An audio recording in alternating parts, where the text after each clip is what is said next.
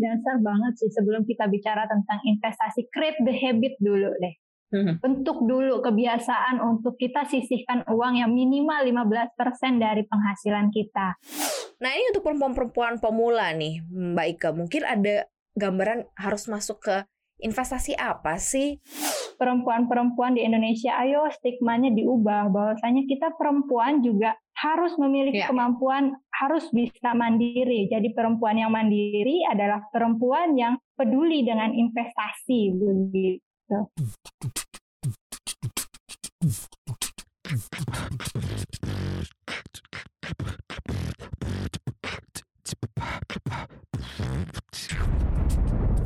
Cuap-cuap cuan. Hai Sobat Cuan, selamat datang di podcast Cuap-Cuap Cuan Dan kali ini kita ketemu di segmen interview Hari ini karena masih mungkin suasananya adalah International Women's Day Kita pengen tahu nih sejauh mana para perempuan di Indonesia Sudah cukup paham dan mengerti soal finansial Kalau ada istilah laki-laki itu adalah kepala rumah tangga Perempuan tuh leher rumah tangga loh Bayangin ya, kalau kepalanya sakit, lehernya masih gerak. Tapi kalau leher yang sakit, Sobat Cuan, wah bisa kayak apa coba?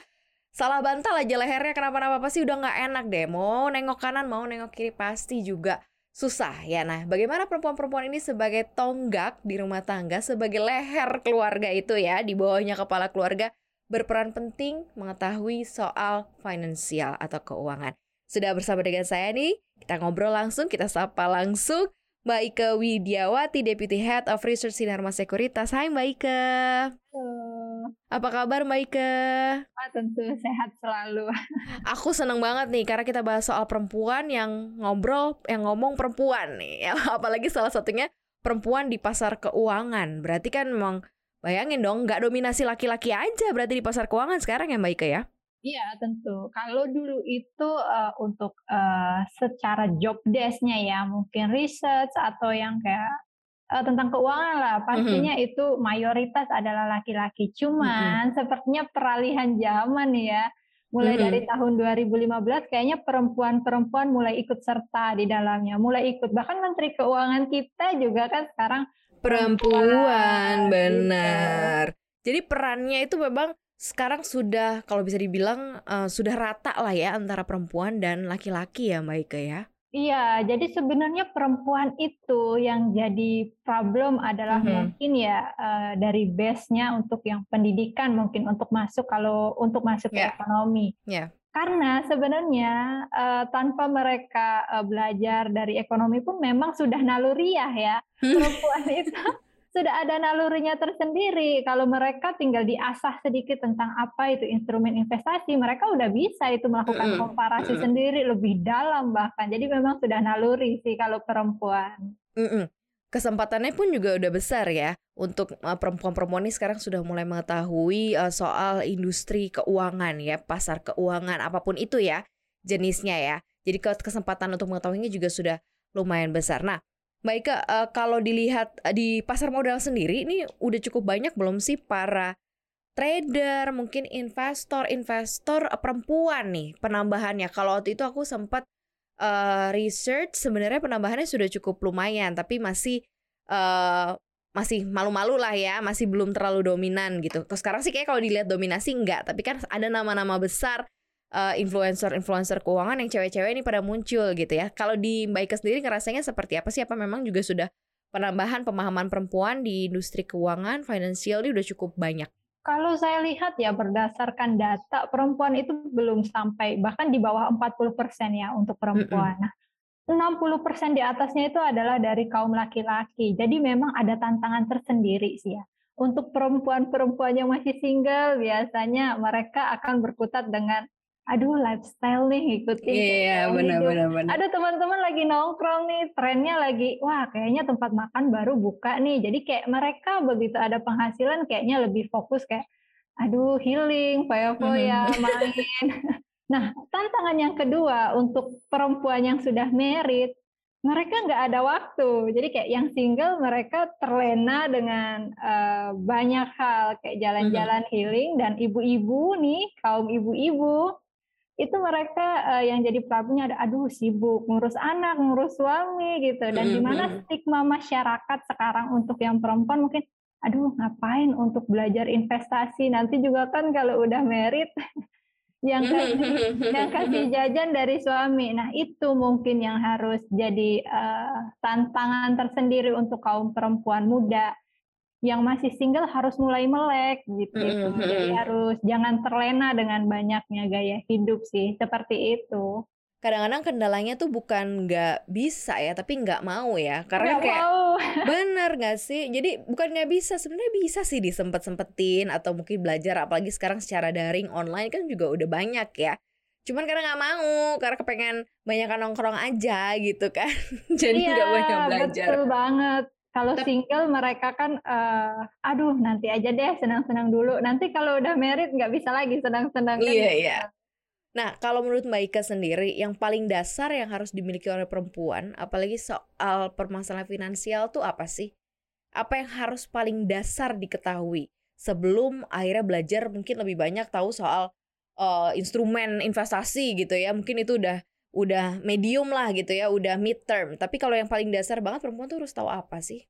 Yang paling dasar banget sih sebelum kita bicara tentang investasi, create the habit dulu deh Hmm. Bentuk dulu kebiasaan untuk kita sisihkan uang yang minimal 15% dari penghasilan kita. Kita harus bisa saving dulu karena permasalahan perempuan itu biasanya diskon, check out, jalan-jalan, healing. Nah, itu dulu yang mesti yeah, yeah, yeah.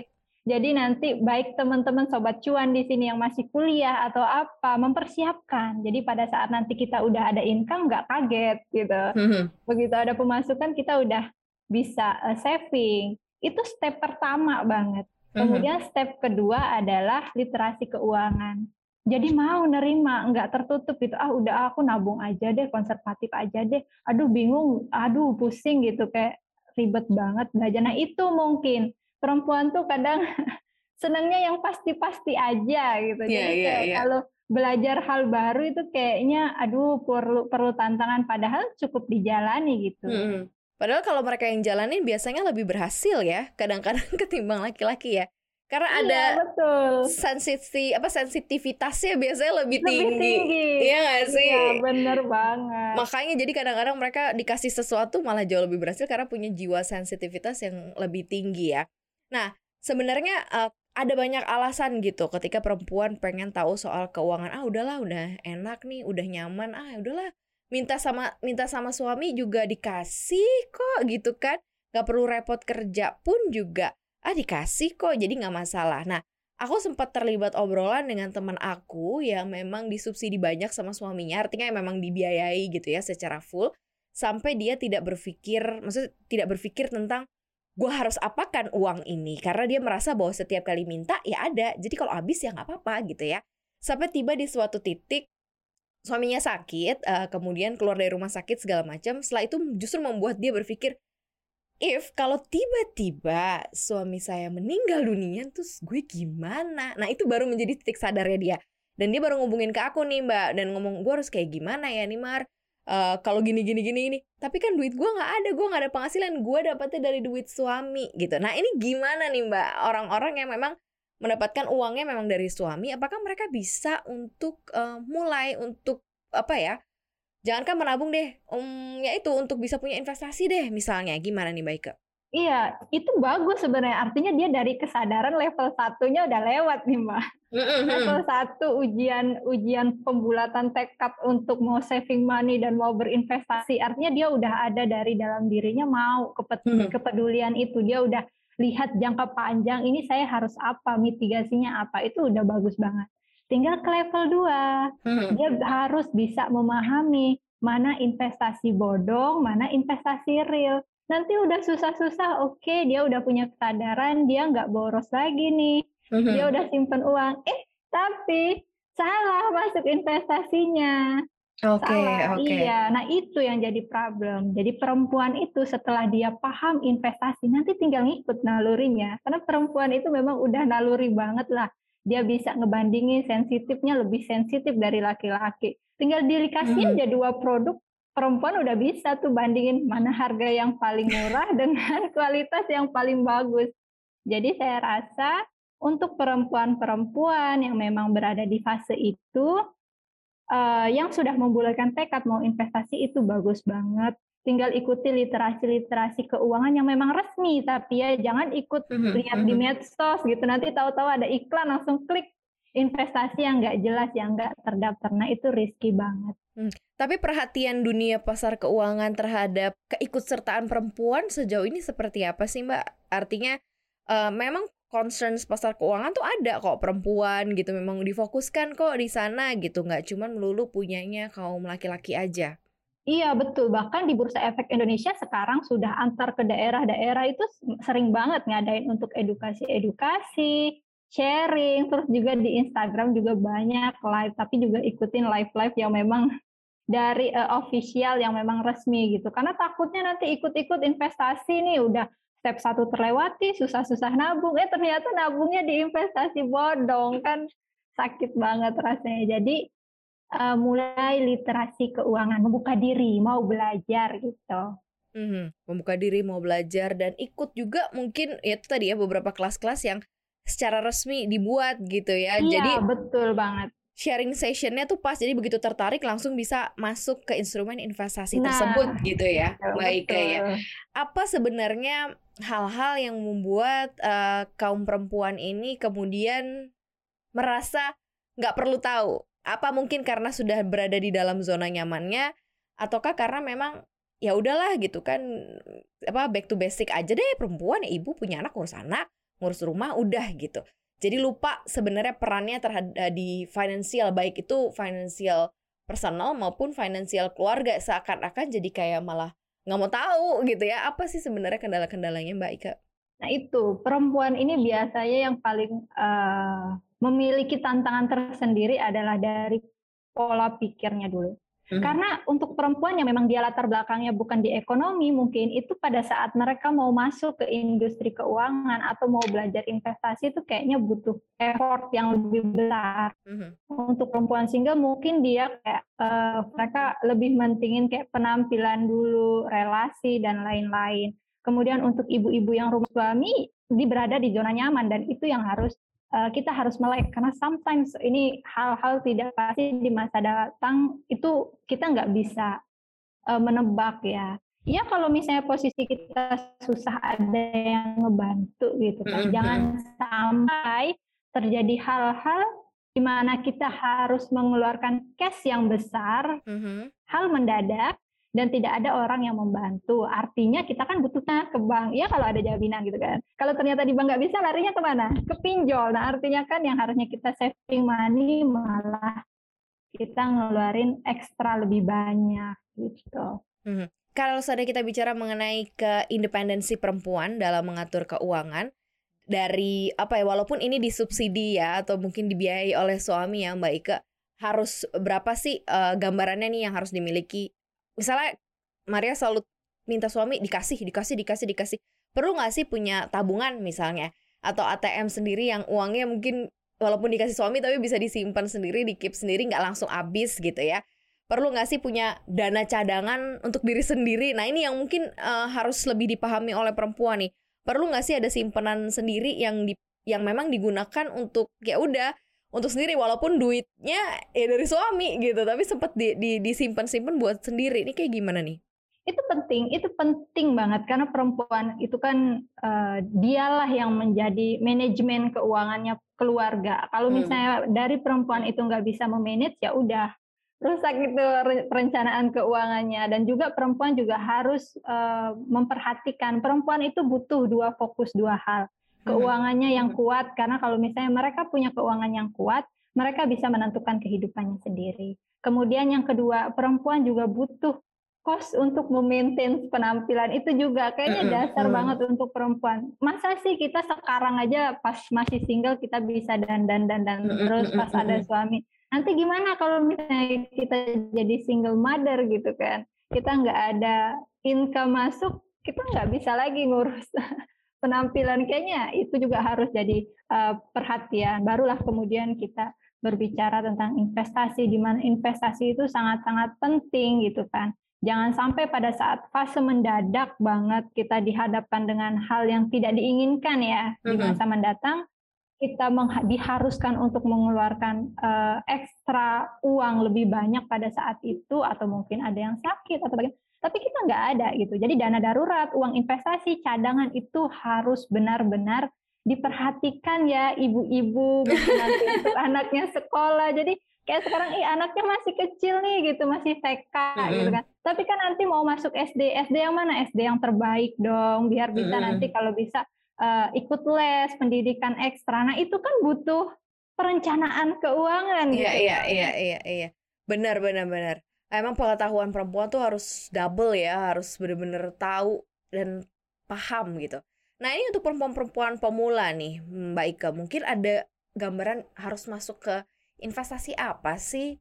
Kalau emang benar-benar mulai, udah gitu kan uh, uangnya bukan uang sendiri ya, misal uang yang dikasih oleh pasangan gitu ya suami atau mungkin yang masih single single masih keberatan untuk uh, lifestyle yang lain selain selain apa namanya punya investasi nah harus mulai dari mana sih perempuan-perempuan ini jika memang mereka mau memulai untuk investasi nah ada dua kriteria berarti harus dibedakan kalau hmm. perempuan single dia masih ada waktu. Ayo kita belajar investasi masih banyak waktu. Berarti kita bisa masuk ke investasi-investasi yang high risk dan high return gitu. Mm -hmm. Karena apa? Mereka punya waktu banyak untuk belajar. Mereka masih punya waktu banyak untuk memaintain kalau misalnya masuk di saham mereka masih punya waktu tuh untuk baca ini itu, ikut untuk kelas sharing dan lain-lain yeah. gitu.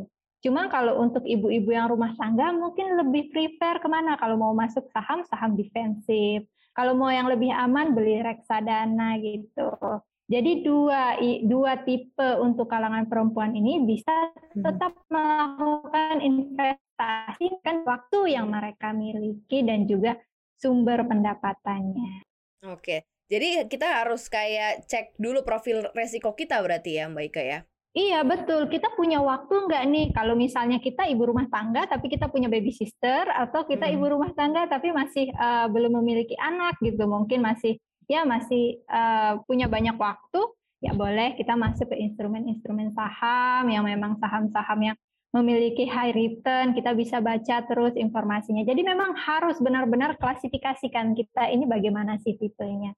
Jangan sampai kita nggak punya waktu, tapi kita beli saham-saham yang uh, cenderung fluktuatif pergerakannya. Nah nantinya hmm. dikhawatirkan begitu udah saving nih, udah susah-susah nyimpen duit, masuk ke uh, instrumen keuangan ternyata loss terus kapok. Nah, itulah yang yang harus diantisipasi. Jadi sesuaikan lagi risk toleransinya bagaimana gitu. Kalau dalam uh, berdasarkan karakternya sendiri nih mungkin nggak semua perempuan sama ya. Tapi kalau menurut penilaiannya dari Mbak Ike, biasanya kaum perempuan ini lebih cocok kalau memang terjun ke pasar modal nih mereka akan lebih cenderung jadi trader gitu ya yang mungkin harian bahkan lebih jago gitu ya untuk ngelihat atau um, membaca teknikal suatu saham gitu ya jadi tahu nih.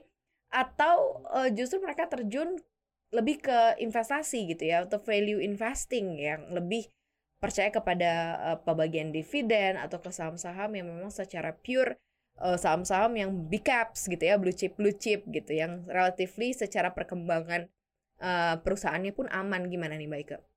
Kalau saya melihat ya Naluri perempuan itu memang ya, yang pertama mereka itu membandingkan. Jadi mereka juga bukan risk taker. Artinya mereka mungkin akan cenderung kepada value investing. Hmm. Mereka akan baca-baca perusahaannya. Kalau mereka adalah perempuan yang kayak bidan ataupun di eh, sektor-sektor kesehatan, mungkin mereka akan lihat, wah ini ada uh, produk sudah muncul, satunya lagi ada produknya kan tolak angin sama antanin. Mungkin mereka akan melakukan komparasi, ngobrol-ngobrol mungkin antar perempuan, oh iya kemarin saya pakai produk ini loh maju. Nah mungkin hmm. dari situ mereka bisa menyimpulkan, wah ternyata perusahaan ini lebih bagus loh dibandingkan perusahaan satunya. Jadi saya rasa perempuan itu lebih menyukai uh, fundamental gitu. Jadi kayak mereka bicara tentang bagaimana industrinya, produknya, jadi lebih kepada value investing suka yang pasti-pasti gitu. Yang pasti-pasti mereka tahu produknya apa dan mereka juga bukan uh, salah satu yang uh, berani ngambil resiko. Kayaknya kalau laki-laki lebih ke risk taker, ke teknikal gitu. Tapi cukup banyak gak sih perempuan mungkin di sekitar yang baik yang memang juga sudah cukup berani begitu mengambil resiko dalam berinvestasi artinya bahkan lebih jago gitu secara faktanya tuh sebenarnya ada perempuan yang kayak gitu. Iya benar. Ada memang. Karena uh, kembali lagi ke stylenya. Biasanya kalau perempuan-perempuan yang memang uh, mereka berani atau memiliki style mereka senang nih ngambil resikonya banyak waktu. Dan juga mereka sudah memang sini lagi ngambil resiko itu. Nah, itu ada juga perempuan dan memang mereka lebih jago daripada laki-laki. Karena sensitivity-nya dapat dan mereka basic ekonominya juga sudah ada. Begitu. Makanya dari tahun uh, eh, 2015 mungkin akan ada ada peralihan tuh mulai sampai tahun 2022 di mana perempuan-perempuan muda mm-hmm. ternyata sudah bisa mereka oh jadi kepala ini yeah. ya bagian di perbankan mungkin dia di bagian risk management di sana mm -hmm. jadi mm -hmm. mereka lebih bisa menganalisis karena memang sensitivitinya lebih tajam begitu. Nah dari Baike sendiri nih tips untuk uh, para perempuan kira-kira bagi para perempuan yang saat ini mungkin belum memulai investasi atau baru mau mulai atau baru tersadar nih ya wah kayaknya bener nggak punya pegangan sama sekali nih ya karena terlalu terlena hidupnya Nah, uh, baik yang single maupun yang sudah menikah ya, uh, karena terlalu terlena terhadap lifestyle, tips untuk kaum perempuan memulai investasi nih, Maika. Yang pertama, perempuan itu sudah ada naluriahnya sebenarnya kalau berbicara tentang ekonomi. Wanita dan uang, perempuan dan uang itu nggak bisa dibedakan. Adalah satu kesatuan yang terus menyatu begitu. Nah, yang menjadi problem adalah kita harus membulatkan tekad create the habit itu adalah level level pertama banget yang harus dihadapi. Setelah lulus dari level itu udah itu lancar kayak jalan tol yang bisa dijalanin oleh perempuan itu udah lancar. Mereka udah search engine-nya udah jago banget lah pasti cari mana investasi legal, mana yang bodong. Itu mereka udah bisa. Kalau level pertama create the habit-nya udah jalan, mereka udah saving money. Nah, untuk meng-create the habit ini kita harus belajar. Kalau kita biasanya ada pengalaman buruk mungkin yang terjadi di hidup kita di mana kita mengharuskan oh kita sadar kayak yang tadi kasusnya dia mungkin ada resiko jadi single mother atau apa. Dia selesai itu melewati level pertama. Cuman perempuan yang belum berada di fase itu harus bisa belajar dari pengalaman orang lain. Gitu.